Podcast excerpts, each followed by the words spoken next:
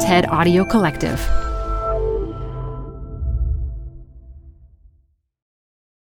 Hi, I'm Debbie Millman. Canva is great for designing visual content for work, no matter what industry or department you work in. Now, your next presentation with Canva Presentations. Start with a professionally designed template and use it as a springboard for your design. It's a serious time saver. Time to present but can't be there in person? Enter Canva Talking Presentations. Record yourself presenting and add your talking head to your slides so your audience can watch your perfected presentation anywhere, anytime. Start designing today at canva.com. Designed for work. Apple Card is the perfect cashback rewards credit card. You can earn up to 3% daily cash on every purchase every day. That's 3% on your favorite products at Apple, 2% on all other Apple Card with Apple Pay purchases, and 1% on anything you buy with your titanium Apple Card or virtual card number. Visit apple.co slash card calculator to see how much you can earn. Apple Card issued by Goldman Sachs Bank USA, Salt Lake City branch, subject to credit approval. Terms apply. This archival episode of Design Matters was recorded in November of 2016. This is Design Matters with Debbie Millman from DesignObserver.com. For 11 years now, Debbie Millman has been talking with designers and other creative types about what they do, how they got to be who they are, and what they're thinking about. On this podcast, Debbie Millman talks with Eileen Myles about poetry, fame, and politics. We're going to find out what resistance means now. Never in my adult life have I had this kind of challenge. Here's Debbie Millman. I am always hungry and wanting to have sex. This is a fact. That's the opening of Eileen Myles's poem, Peanut Butter. If you haven't read Eileen Myles's writing, please start. It's blunt, it's open, it's funny, it's moving, and there's a lot of it. More than 20 books of it, in fact. She started off in the East Village poetry scene in the 1970s, and for decades, she's been famous in the poetry world. Very recently, she vaulted to a new level of renown when the Amazon show Transparent modeled a character on her who read her poems. It's a rare and wonderful thing when a poet makes waves in popular culture, and Eileen Myles has done just that. She's here to talk about her life as a poet, her role as a highly outspoken feminist, and yes, about the election. Eileen Myles, welcome to Design Matters. Hi, Debbie. Pleasure to be here. You've described yourself as kind of a cheery melancholic. Mm-hmm. How are you feeling these days? Um, I would say about there. For some reason, I think as I was about here, just getting here today, I thought, oh, I feel strangely great. But I mean, I think it's a lot to feel completely anxious and concerned about right now. You grew up in working class Boston Mm-hmm. and stated that it gave you a kind of inherent self consciousness. And you said that you grew up understanding that you were smart, but also understanding that other people didn't think so. Mm-hmm. Um, did anybody tell you that? What gave you the sense that other people didn't think you were smart? My one really powerfully sad anecdote when I was in junior high, I took an IQ test. And I remember taking the test and what great pleasure it gave me, you know, looking at my feet and trying to figure out because it was all sorts of, you know, mechanical reasoning. It was all sorts of things in it. And I went to Catholic school and at some point the nun called me up to her desk and said, you know, we've gotten the result of that IQ test and you have the highest IQ of the entire seventh grade. She goes, Wow. And she goes, it was a big school too, it was a couple hundred kids. She goes, but she said, and I just, um, I shouldn't be telling this, but I was surprised because from the faces you make, I thought you were mentally retarded. it was Oh my God. so horrible. And then I went home and told my mother, and she just went, Eileen, like I was lying. it was just like this funny, funny, smug feeling. Like I thought, okay, I'm like a genius, but nobody believes me, you know, Oh or or I look really stupid.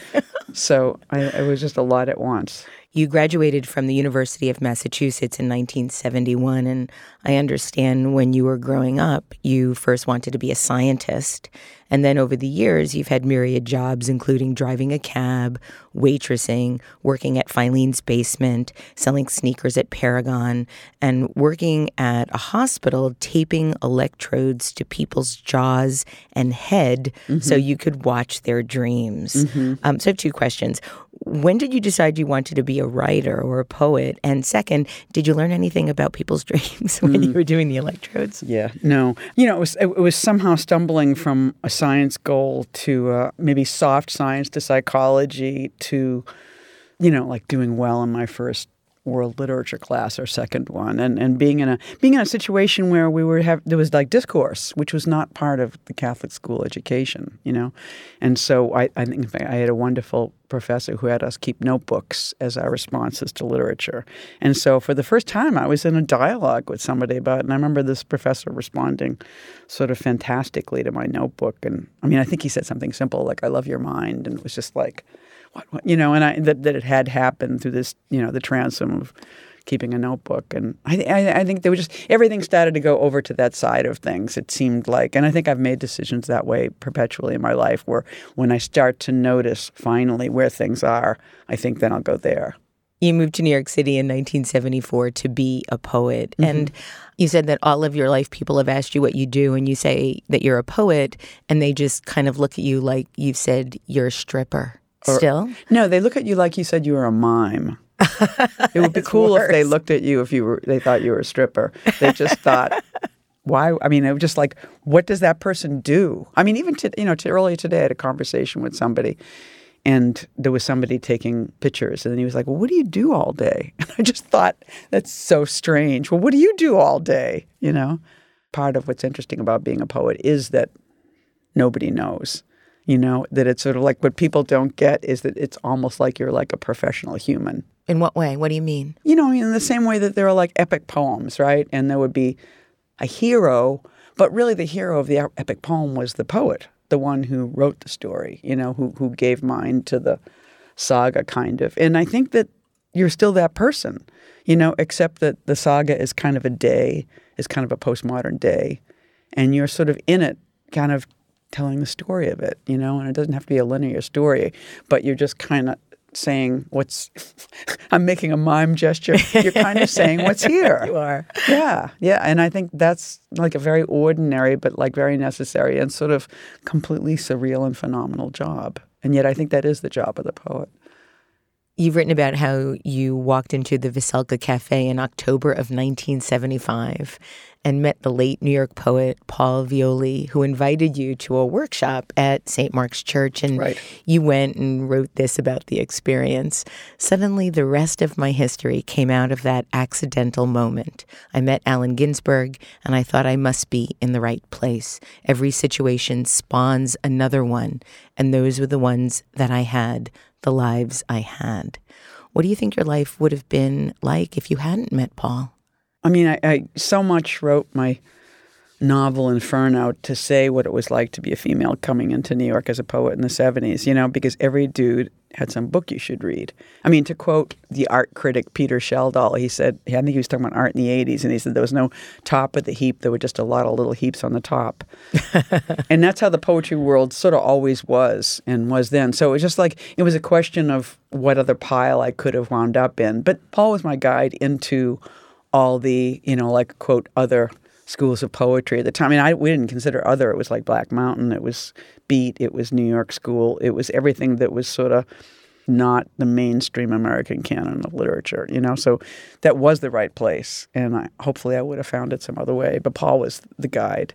You have said that you feel funny about being in the New York school, and you prefer, I believe, you said the folk folk poet school, right? I mean, I just I think I'm just sort of wanting to be a little more, maybe even more vernacular. I mean, even the New York School is kind of precious and like we're about art, you know, and and I want that to be less true. In an interview in the Paris Review, you stated, I've made myself homeless. I've cut myself off from anything I knew prior to living in New York. I did this to myself, so I know exactly how it happened. Do you do you think this was a necessary component to you becoming the writer you are now? Yeah, yeah. I mean, I, I think that we're always translating, right? You know, and I think again, and I think any of us who come from another class on any level can't stay home and do, you know, or make. You have to take what you have someplace else. I mean, I've even in the poetry world, I've done that with. I mean, basically importing male avant-garde styles into kind of a queer or a lesbian world, so that I, I feel like I've operated a lot like a translator of styles and and and realities, or even bringing a lesbian reality into you know the poetry world. I think between me and Jill Soloway, we've brought more lesbian content into the mainstream than there's been in a while. Jill Soloway, of course, the creator of the television show Transparent. Right. Let's talk for a few minutes about Allen Ginsberg. You've written quite a bit about his epic poem Howl and have stated that these are some of your favorite lines. Who lit cigarettes in boxcars, boxcars, boxcars, mm-hmm. racketing through snow toward lonesome farms in grandfather night? What is it about those lines that move you so much? Well, it's really the box cars, box cars, box cars. You know, I, I love the way you say that, box cars. Awesome. Why, thank you. I mean, it's it's just the metonymy of poetry, and I think he was. I mean, he was a poet, very influenced by film, by TV, by the media, and he used the kind of ancient incantatory way of poetry. And, and of course, it just it does the movement of the train across America. Plus, it carries uh, the part that people don't talk about. I think with Howl, as far as I know, is they don't talk about its relationship to the Holocaust. You know, those box cars are carrying lots of Jews to the camps. I can't imagine being a, a Jew in America in the 50s and not thinking about that. You stated that Ginsberg was the first poet to send out press releases right. and that he knew all about marketing and media. Uh-huh. Did that influence you in any way? Yeah, absolutely. Because I think he believed that if you have an important message, you've got to get it out. Walt Whitman believed that too. Patti Smith believed. I mean, that's part of what I loved and felt and saw about Patti, that trembling thing where, you know, like I'm full of this thing and I've got to get it out, you know? You published your first book of poetry on a mimeograph machine mm-hmm. in 1978. Where did you make it? How did you distribute it? Where is it now? Where can we find it? Um, probably, let's see, I wonder, some college libraries have it. I don't know which ones, you know, w- they all have special collections. And, um, and I'm probably about, I'm kind of in the archival moment, so I probably will be sending all of my crap to some college library soon. But it was the, it was the Mimeo machine at St. Mark's Church a poet named Jim Brodey who was like, you know, second, third generation New York school, had a, had a press, I think it was called Jim Brodey Books. You know, he was like, why don't you have a book? And I don't know why you should have a book. And he ran, and, and there was supposed to be 200 copies, but somehow we ran out of paper at 160. And then he just kind of handed them to me. And then I just, you know, mailed them out and had a book party and did everything you knew to do at that time. Did you design the cover?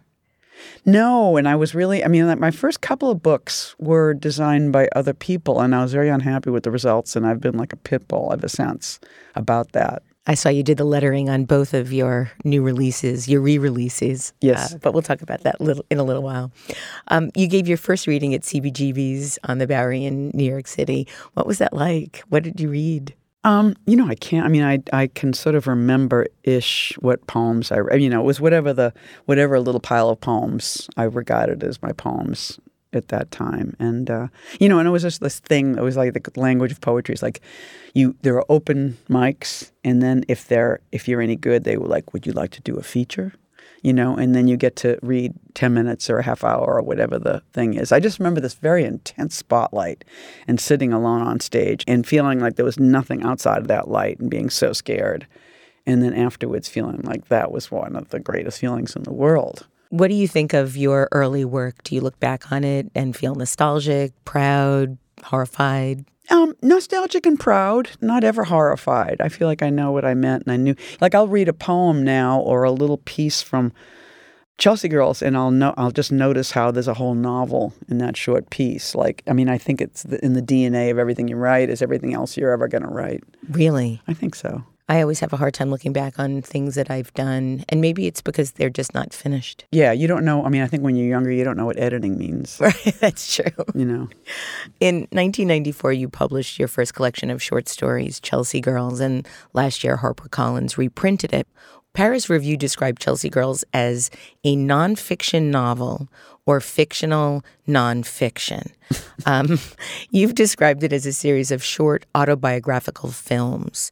Is the book fully autobiographical? Well, I don't know what fully means. You know what I mean? I think, um, I mean, I just feel like once you put pen to paper or start typing in whatever format, on some level you're lying. You know what I mean? I think. In what way? Well, I just think that it isn't the thing; it's a symbol of the thing. You know, the way language is simply symbolic. So you're you're reducing and expanding and and distorting and translating right away. The act of writing is a translation, and even a form of blindness. You know.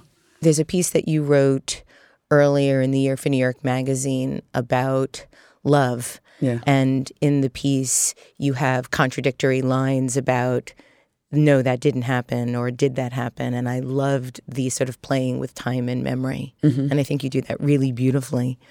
Um, Robert Mapplethorpe took the gorgeous and hypnotic photograph of you that is on the cover of the new edition. And he took the photo of you in 1980.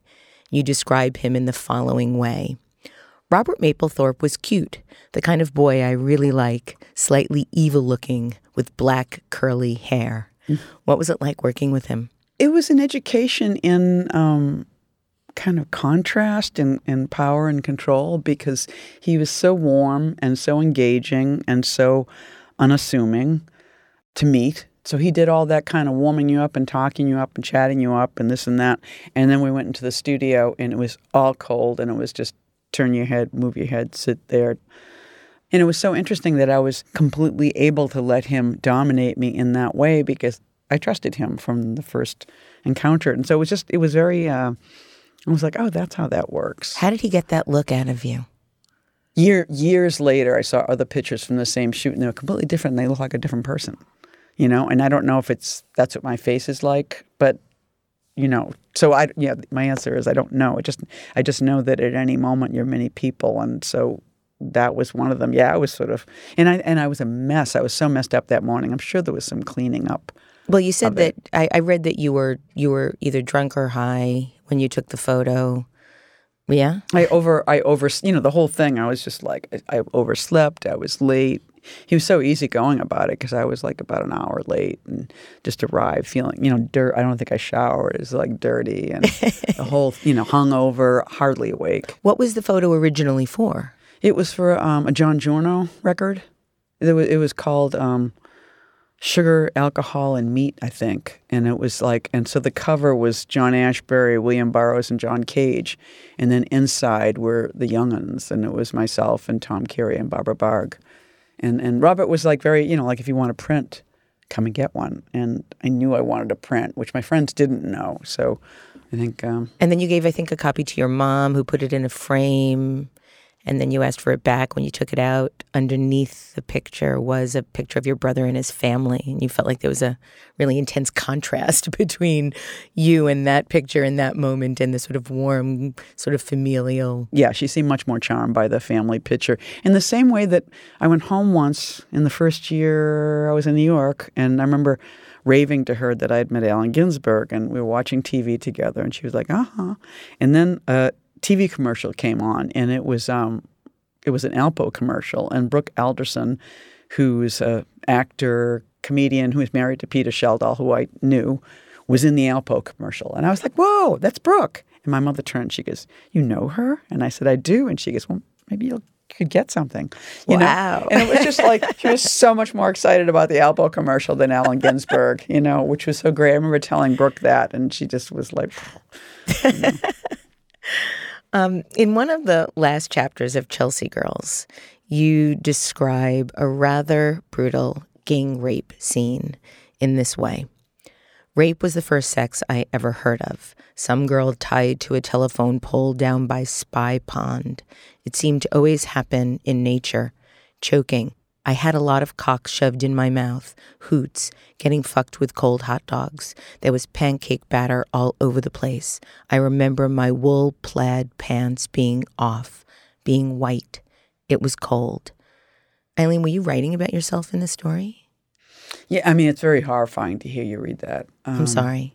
It's okay. It's okay. I mean, it's sort of, it's funny. I've thought a lot about that chapter in the book in figuring out how to bring it into the present because with all the kind of you know the rape culture that we're in conscious of now uh, my response always is, I am that girl, you know. And so I, I, have, a particular um, relationship to it. That was the best I could do at that time, you know, which was to present it in this sort of dreamlike way, which was kind of, you know, I mean, I was in a gray out when this thing occurred, so that is kind of the way I apprehended it. How do you get over something like that, or do do you ever? Well, I don't. No, I don't think you do. I think you. I think you figure out how to be in the world.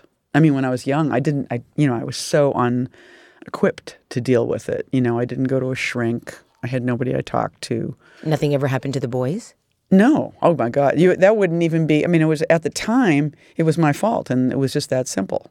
That's what happens if you're a girl who drinks. That's kind of what you deserve.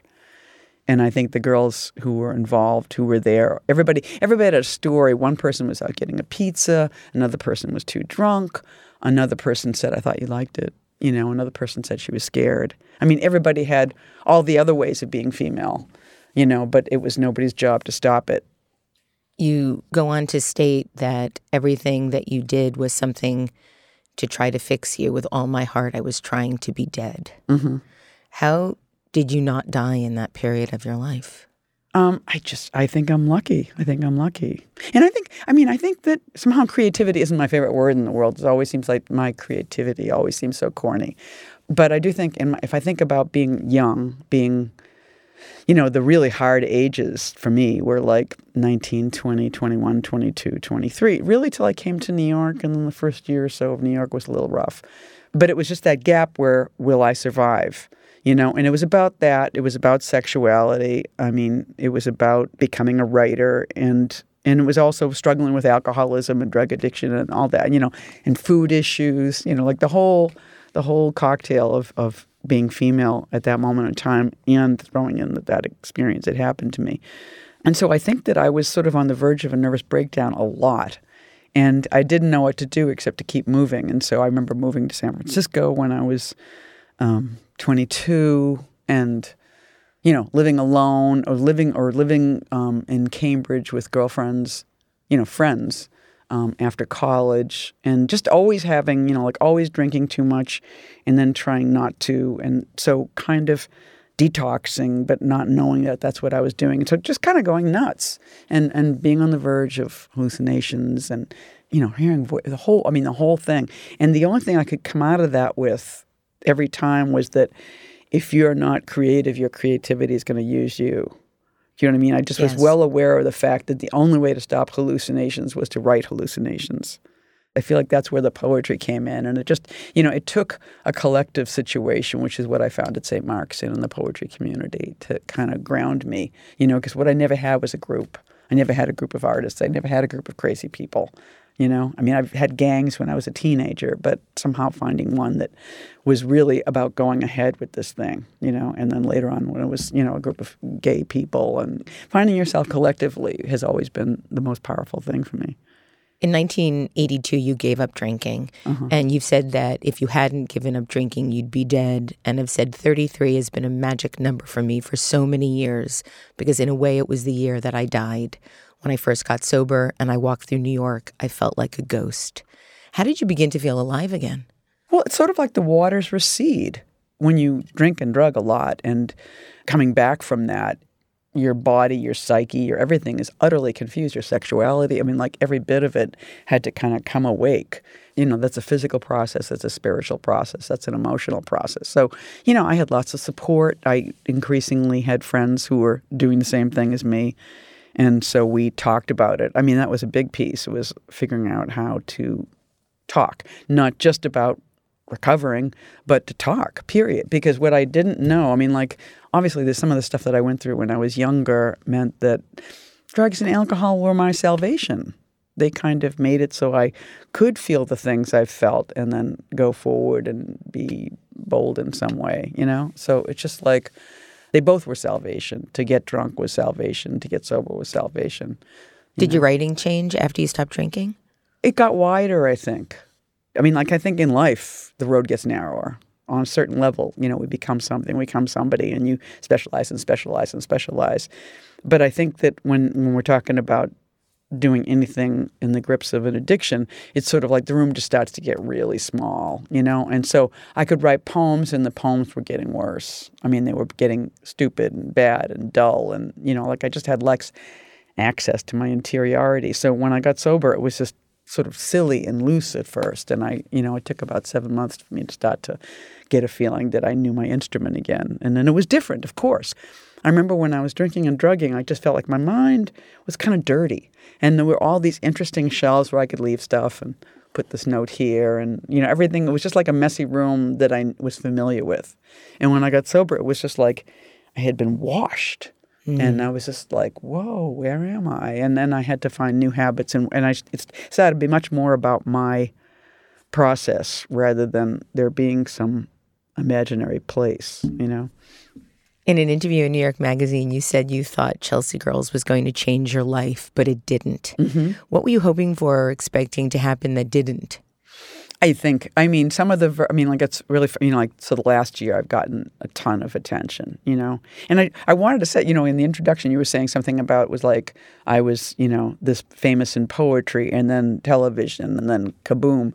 But it really wasn't like that. It was just actually the books came out, and for some reason, and I do not know what or how, those books just got a hell of a lot of attention, and that went on till December, and then trans. So just when it should have died down it doubled down. It double, yeah, exactly. so I just I want to say the books came first. It wasn't TV, though TV was amazing.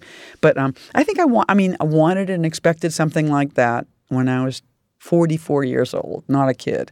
You know, when I finished Chelsea Girls, when it came out, I thought uh, I've written On the Road for Girls. Let's do it. I'm I'm here. I'm down. And it was just like it was culty. It was well received. People loved it, but that didn't happen.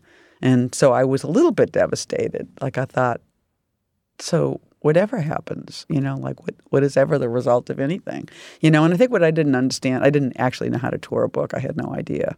You know, it's it's very deliberate action in a way, and I didn't know how to do that yet. Well, it seems a lot of what you might have expected to happen in 94 is really now. It's happening now. And but in an article about you in Interview Magazine, the writer stated, I, I thought this was interesting. The writer stated that it, it's as if the literary establishment is finally willing to admit that you're one of our great living poets and writers. And a headline in The Observer stated, after decades of relative anonymity, the cult poet gets her due. Right, right. So nothing's really changed. I mean, it's just the press that's aware. Yeah, well, I think there wasn't a story before. I mean, what could the story be? Every time I get recalled a punk poet, I feel like what they're saying is she's a working class or she's a dyke, and we don't want to see either one of those things. So we'll call her a punk because I'm not a punk. You know, I just, I mean, I'm you, sort have, of, you have an edge. yeah, but I'm so I mean I'm sort of of that generation. I think is, but I think the thing that's funny is really we're talking about we're talking about economics. We're talking about there's an indie world in publishing, which doesn't get acknowledged like indie in music mm-hmm. does. Right. It's like we still call it small press, which is really corny and out of date, you know, when we talk about poetry and poetry publishing. But I was very much in the indie world of poetry, and then I was picked up by the mainstream, you know, mm-hmm. in my 60s. And so there's a story, you know, and there wasn't a story before. So you couldn't sell something without a story. I read that you asked yourself, when are they going to know that I'm me? Right. I love that line. I love that line. And you also said that you'd felt in your heart that you would make a living doing this if you just stuck to it long yeah. enough. Yeah. Did you ever feel like giving up? Was that ever an option? Well, yeah, yeah. I mean, I'm a, sort of a depressive, so it's just like seven, you're cheery melancholic. Exactly. so about 17 times a day, I would consider, you know, and I think there's great things like going to the gym or all the things that you do to kind of get yourself out of a funk. But it's just like I prefer working or doing. I mean, I kind of write because I'm kind of crazy, and so it it gives order to my disorder. Now that you're more broadly well known, I find it so interesting that you finally had one of your poems published in the New Yorker. Right. And you, could be the last. We're waiting. you describe it as follows I've sent poems to the New Yorker for about 30 to 40 years through three different editors. Not every day or every year, but it would strike me every now and then that it was something that I ought to do. So, how did you feel when you saw your work in the New Yorker? It was nice. There still is that wall with poetry, and I keep thinking I've passed the fame wall so that it isn't, quote, poetry, it's Eileen Myles. But I haven't figured that one out, you know. In fact, speaking of, I think fame is sort of an interesting topic. So I read at Princeton with um, Stephen King. And so I thought this is so fun. I'm reading. I'm telling everybody. I'm reading with Stephen King. This is hysterical. And it was really the luck of the draw. It wasn't that I don't think it was like Eileen Myles and Stephen King. But what happened was I get to Princeton. I'm walking upstairs to the theater, and there's some young woman out front passing things out and stuff. And she smiling at me, and and she goes, "Are you here for the Stephen King reading?" Oh. And I thought, oh, that's what happens. You know, it's sort of like just when you think you're a dick, there's a bigger dick. You know? Well, you've written that you were a poet born in the era of Andy Warhol and a generation that wanted to be famous. Mm-hmm. But you've said this about being famous fame is a Xerox machine. The culture produces all these strange copies of you, none of which are really you. And you go on to state, I just had to make myself be Eileen Myles and let that be my shield. So it's somewhere between constructing and believing. And I've been living that construction for as long as I can remember. But even before I was a poet, who hasn't been making up a self? How does one have a self? And I think that's such a great question. You said, not who am I, but what am I? Do you feel differently now that you're more well known? Yes and no. It's sort of it's weird. It's like the same things happen at a different level, like the mm-hmm. Stephen King story. It's really funny. Was he nice to you, by the way? He was very sweet, but you know, and he liked my work a lot. We had a nice time reading together. We exchanged books, and then I get to my hotel room and I open the book to see what he wrote, and he spelled my name wrong. Oh. and, and I just thought it's just never ending, you know. And it's not him. I mean, it's just like whatever it is that I go through, being a multiple, he goes through at another level. So I think that it's it always like an exercise in humility in some ways, just to be here and to be comfortable and to and to keep operating. In 2009, you wrote a book of essays titled The Importance of Being Iceland. And you wrote that after you became sober, you began performing instead of reading your poems, and even tried talking for a while and improvising after being moved by performers like Spalding Gray. And talking led you to running for political office. And in 1992, you conducted an openly female write in candidacy for president against George Bush. Mm-hmm. What made you do this? I've lately been thinking about the fact that I think I was a little unhappy. I think my girlfriend at the time decided to go to grad school, and I was disappointed. You know So I you needed something to do? Well, let's run for president. So I felt like I needed a new project. I was like, really? So it's not enough to be like artists and lovers together in the East Village. You've got to get an MFA, you know? And I was like, so what is it that I need to do? Exactly, you know? And I think that all these things kind of added up to this interesting possibility. You know, it just I mean, I had seen, you know, Pat Paulsen running for president, funny funny candidates forever. Jello Biafra running for office, you know, mostly men, actually, if I think about it, you know. And um, and it did seem like I had been really interested in figuring out how to be political in my work, like authentically political, political in a way that felt like my my work still, but somehow, you know, like that I could feel comfortable with being this dispenser of knowledge or information or presence or whatever.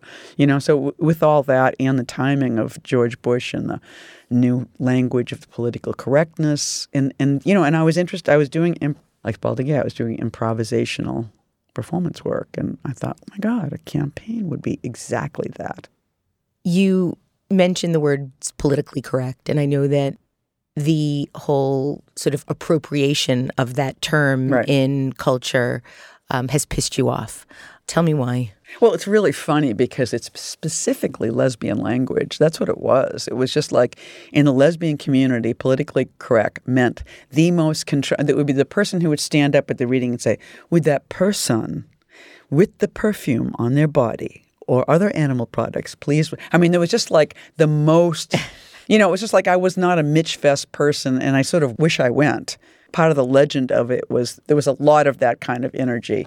And so that was our language. And it was so ludicrous and shocking to see our, our Republican president suddenly being using this lesbian language against us. Your campaign originated in the East Village and exploded into an effort of national interest. And you said this about it.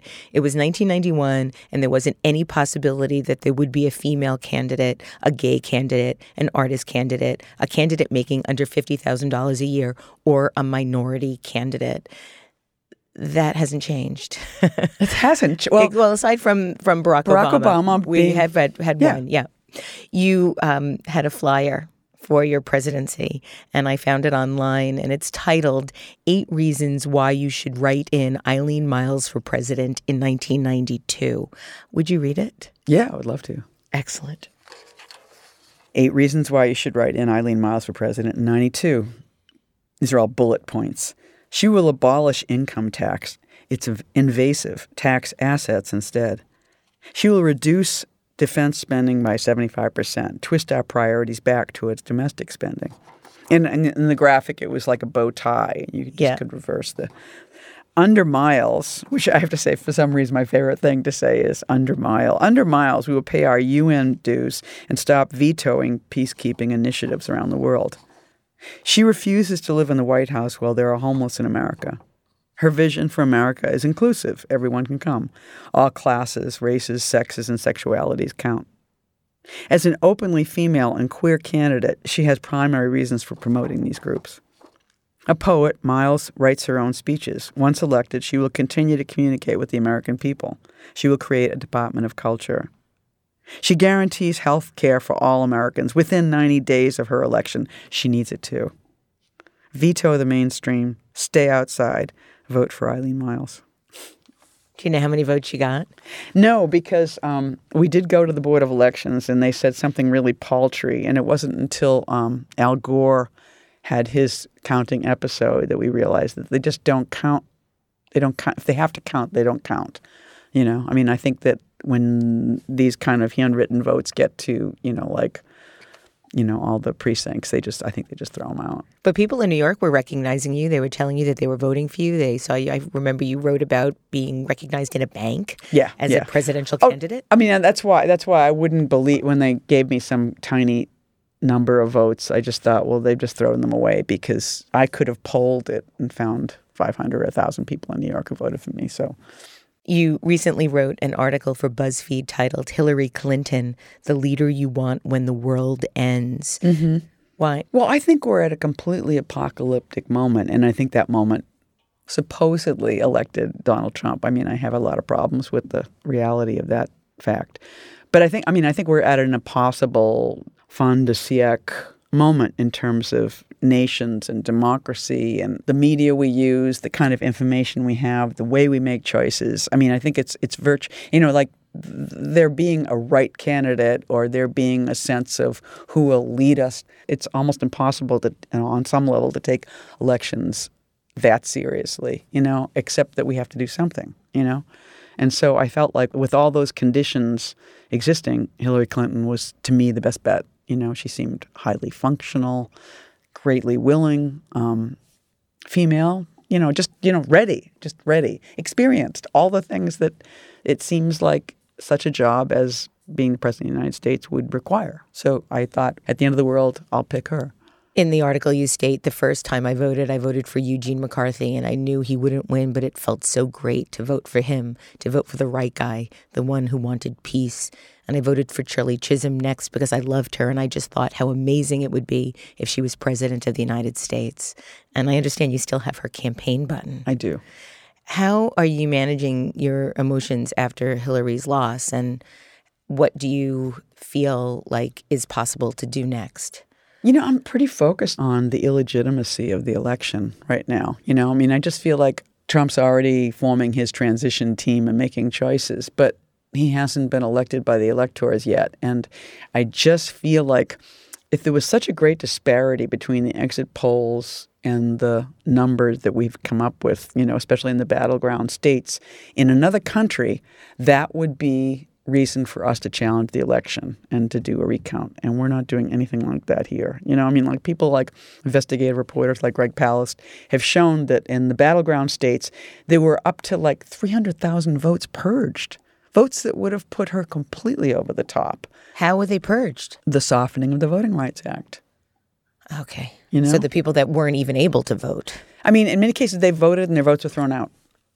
They were not counted. You know, like Stalin says, it's not who, you know, wins, it's who counts. Well, it's amazing that she's going to be, I think, upwards of 2 million votes more than Trump got and still not the president. And I think that have we ever seen the Department of Justice literally intervene in the election and cast such incredible negative shade on one of the candidates, you know, and and first cast it, remove it, cast it again 10 days before the election and then remove it again. I mean like it's sort of like we're talking about a population that really responds. I mean like my friend Sarah Schulman in her classes in Staten Island said that a lot of her students didn't really understand that their education was funded by the state and that if Trump cuts taxes for rich people, there'll be less money for their school and they may get their funding cut. They didn't understand that. They didn't know that, you know. So we're really dealing with a population that when they go into the voting booth, they're just being whimsical.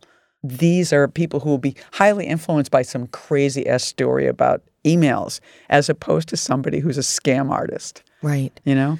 So I'm still very wrapped up in undoing the myth of incredible outsider candidate won. No, he didn't. Yeah, I'm having a real hard time with the whole notion of normalizing because I don't think this could ever be normal. Right. And I'm And the- truly frightened about the civil rights violations, the constitutional violations, just the conflict of interest.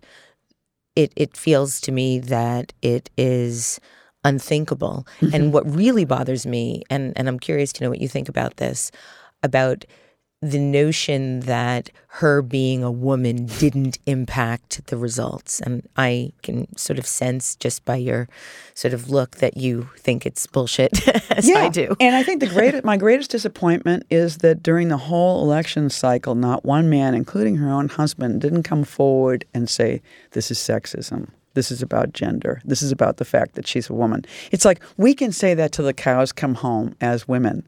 And we're just going to be women. We're just being feminists. We're just complaining. I mean, one way that the binary could work for us is if a man of any you know importance in the election or men a number of men came forward and said will you wake up you're responding this way because this candidate is female nobody said it you know so that was just kind of like the opposite of calling a spade a spade it just doesn't happen you know we couldn't talk about gender in america and that's how bad it is That is how bad it is. What are you going to be doing? Is, is there anything that you're going to be participating in, running, writing? I mean, it feels like this is the time when artists and poets are most important. I think we're doing it now. I think creating instability in people's belief that this is a valid election is really important work. And I feel like at this moment, all I know to do is gather information and share it as soon as I have it and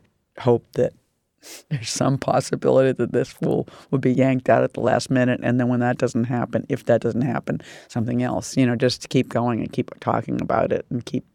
But I mean, we're going to find out what resistance means now mm-hmm. in a way that I think never in my adult life have I had this kind of challenge. Almost exactly a year ago, you and your former girlfriend, Jill Soloway, authored the Thanksgiving Paris Manifesto Topple the Patriarchy. And from what I understand, you and Jill were feeling revolutionary after she saw Hamilton and you had both visited the White House. And you've said that writing the manifesto together was an act of passion. Can you share some of the themes of what you wrote and why you wrote it? I think we were enjoying the extreme act of creating um, new requirements for what art making and what of all sorts, you know, like like inviting men to stop making art for 50 or 100 years and inviting men to stop making pornography for 100 years to i mean it was just like to go out there and create a whole new space in which um, female work would flourish and expand and men would think twice about going forward into that space you know? It's just like i don't know. It's like anything I, I say sounds like i'm taking it back and i don't mean it at all but i do mean a manifesto. The nature of a manifesto is is hyperbolic because what you're trying to do is kind of like you know level the playing field and even create the playing field so i think in different ways both of us were like wanting to have pleasure be extreme because I think, as in civil rights, and this is civil rights, the problem is an unequal starting place. I mean, that's what the theory of justice is about, you know? And so there's never been justice for women. There's never been a place where men actually aren't making work. So why won't, why don't we start there? If anybody wants to read the manifesto, it is at topplethepatriarchy.com. You have been the inspiration around a number of characters embedded in culture now. You were the model for the character Leslie Mackinaw on Jill Soloway's show Transparent. Lily Tomlin's character in the movie Grandma was supposedly based on you, and you were quoted as the movie began. There are also rampant rumors. I don't know if you know this one. There are also rampant rumors in certain circles that the character Shane on the L word was also based on you. How does this make you feel? Oh, that's really funny. Yeah, I've never heard that one. Um, that's really funny. Yeah, I found it in some forums. That's crazy. there was a big, big discussion about it. yeah, and I think I think the one about Lily Tomlin is untrue too. I think it was after the fact. Unless I mean, I just nobody ever presented it to me that way. Well, your name is is featured throughout the movie in different sort of clandestine moments, and if you're looking for it, you see it. If you're not looking for it, you might not see it. Right. But in the bookstore, and Yeah. there are a number of scenes where your name pops up. Yeah, but they were about to shoot, and they I think they approached me and said, "Can we use your work?" You know, so when they were writing the script, you know, they were already thinking about me. Seems unlikely, but so I'm but I'm you know I'm happy to let the myth expand. It's sort of fun. Shane on the L word, I thought was pretty cool too. Yeah. You said that Cherry Jones's portrayal of you on Transparent was a better copy of you than yourself. In what way? Did I say that? Yes, you did. Yes, you did. You said that her portrayal of you on Transparent was a better copy of you than yourself. Weird. I can't imagine that I. I mean, I love that there's that character there, and I love. I, I would say Cherry and I are friends at this point in time, but um, meeting her was really fun because there was like a dinner party at Jill's, and and they had already been like cutting her hair to look like mine and getting her to dress in some way that was more or less like me. So there was a moment, it was very Prince and the Pauper, where she walked in the door and I was standing there and we were looking at each other. And I mean, I think um, it was very gleeful, I think, for both of us. You're sort of hidden in the background in the actual episode. You're on the set. Were you the topless person in a cowboy hat? Yeah, yeah, yeah. I'm in- Okay. yeah, I'm in, I'm in three episodes actually. Okay. But um, actually, I don't think it's a better. I mean, I don't know how I don't know where and how I said that, but I mean, I think it's sort of like they just, you know, it became something else because Right. I don't think it is a good copy of me. I think it's it's not me. And yeah, fact, that was didn't- it, she's not quite as sexy as you are. well, thank you. I mean, it just it was very liberating to see it and to think, oh, she's absolutely not me. It's just it's it's they've gone done something else. Let's talk for a moment about your latest effort. I read that you're working on a memoir about your late pit bull, Rosie. I believe the title is Afterglow. Uh huh. And when will that be coming out? September of 2017. And you've said that people often downplay the relationship between humans and animals and the validity of that as a deep experience, especially in the literary world. What is your book going to be portraying about your relationship with Rosie? Oh, I mean everything. It's a. I mean it's sort of like intimacy. You know. I mean I think um, in the sixteen and three quarters years that I was with this dog, I was probably in about three or four relationships with adult females. You know, and yet the the, the one that I was with through all that time consistently was was this dog. And so there's a way in which the dog becomes our truer companion, partner, you know. I mean, it's like we traveled, we did things together. And I present it as a joke or a fantasy, but when I first looked at Rosie, looked in her eyes, I thought, oh my God, it's my father. You know? My dad was definitely the one who gave me art and said you could do it and saw me and was very incredibly validating and died when he was young and I was young, you know? And so it was so believable to me when I looked at this dog that he would come back and want to be my dog Yeah. you know and so it really became a way to to write and think about having a pet when she was gone to then think you know how did that work how did she become him what did that mean who else was she i mean because i think we all riff on when we have pets we just we fantasize about who they are Oh, absolutely. I my dog Duff was arrived in my life through my dog walker who was taking care of my other dog at the time and she was left with my dog walker and the owner never came back. She, uh, she was going to be watching the dog. When I saw Duff, I fell in love at first sight. And she's been in my life now for 13 and a half years. And um, she is really one of the great loves of my life. She, she opened my heart. She actually, in the process of loving her, she opened my heart to what love actually is. It's Right. fundamentally changed me. Yeah, yeah. In your latest collection of poems, 356 page opus titled I Must Be Living Twice, you state in a piece titled The Poet the following I'd made myself into a poet because it was the first thing I really loved. It was an act of will. I realize now I was always afraid of asking for things from the devil. I would probably get them. Did you ever have to ask the devil for anything, Eileen?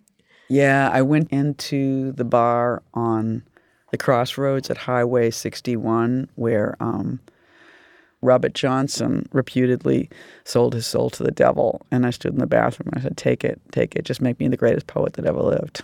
I thought, this is so crazy from the position of being a Catholic. But it was almost like because I knew this, there was this gamble had been made, this request had been made before, you know, and I know about Faust, that I thought, you know, let's do it, you know?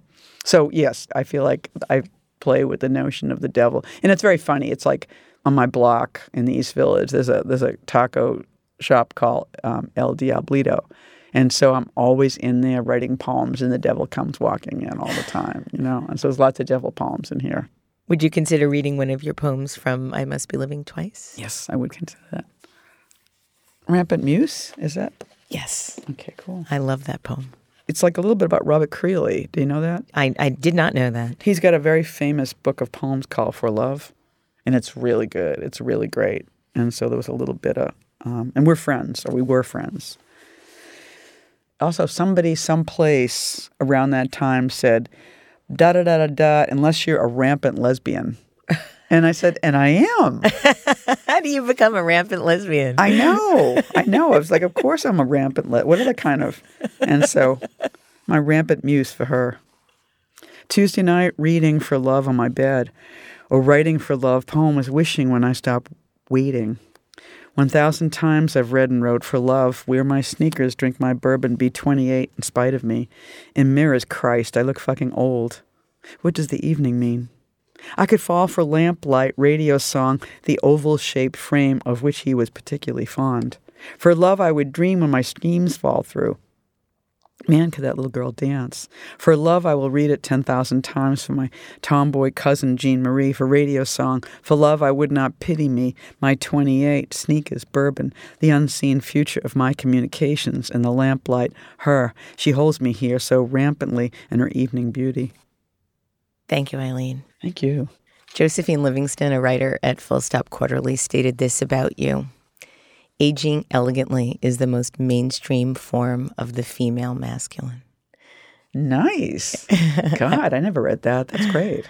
Thank you so much for joining me today on Design Matters, and thank you for showing us all that beauty and power and purpose can indeed become more potent at any point in a person's life. Yeah. To find out more about Eileen Myles and her books, you can go to her website, eileenmyles.com. This is the 11th year I've been doing Design Matters, and I'd like to thank you for listening. And remember, we can talk about making a difference, we can make a difference, or we can do both. I'm Debbie Millman, and I look forward to talking with you again soon. Design Matters with Debbie Millman is recorded at the Masters in Branding Studio at the School of Visual Arts in New York City. It is produced by Curtis Fox Productions with technical assistance by Mark Dudlick, published exclusively by DesignObserver.com. You can subscribe to this free podcast in the iTunes Store. You're growing a business and you can't afford to slow down. If anything, you could probably use a few more hours in the day. That's why the most successful growing businesses are working together in Slack. Slack is where work happens, with all your people, data, and information in one AI powered place. Start a call instantly in huddles and ditch cumbersome calendar invites. Or build an automation with Workflow Builder to take routine tasks off your plate, no coding required. Grow your business in Slack. Visit slack.com to get started.